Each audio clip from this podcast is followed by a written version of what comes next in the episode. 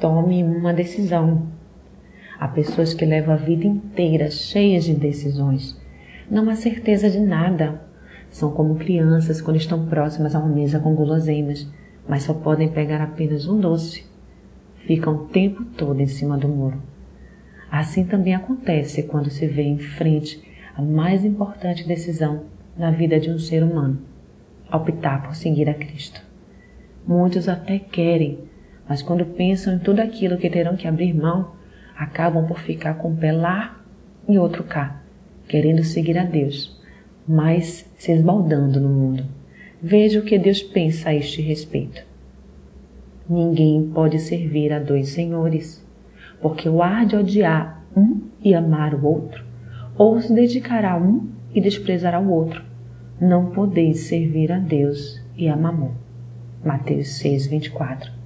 Portanto, ainda que pense que se decidir por seguir a Deus está abrindo mão de coisas que parecem ser essenciais em sua vida, ao se permitir enxergar com os olhos espirituais, verá que, estando em Cristo, todas as coisas ganham um novo significado para você. Algumas te surpreenderão no valor e importância, e outras te serão repugnantes. Você precisa decidir-se.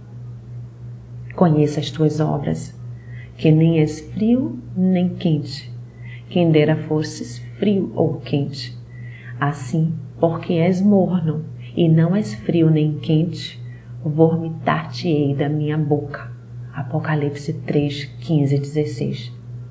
Você agora está frente à decisão mais importante de sua vida. Dê um passo de fé e viva. Sou Sayonara Marques minha página no Facebook é Despertar Espiritual Diário. Fique na paz de Deus.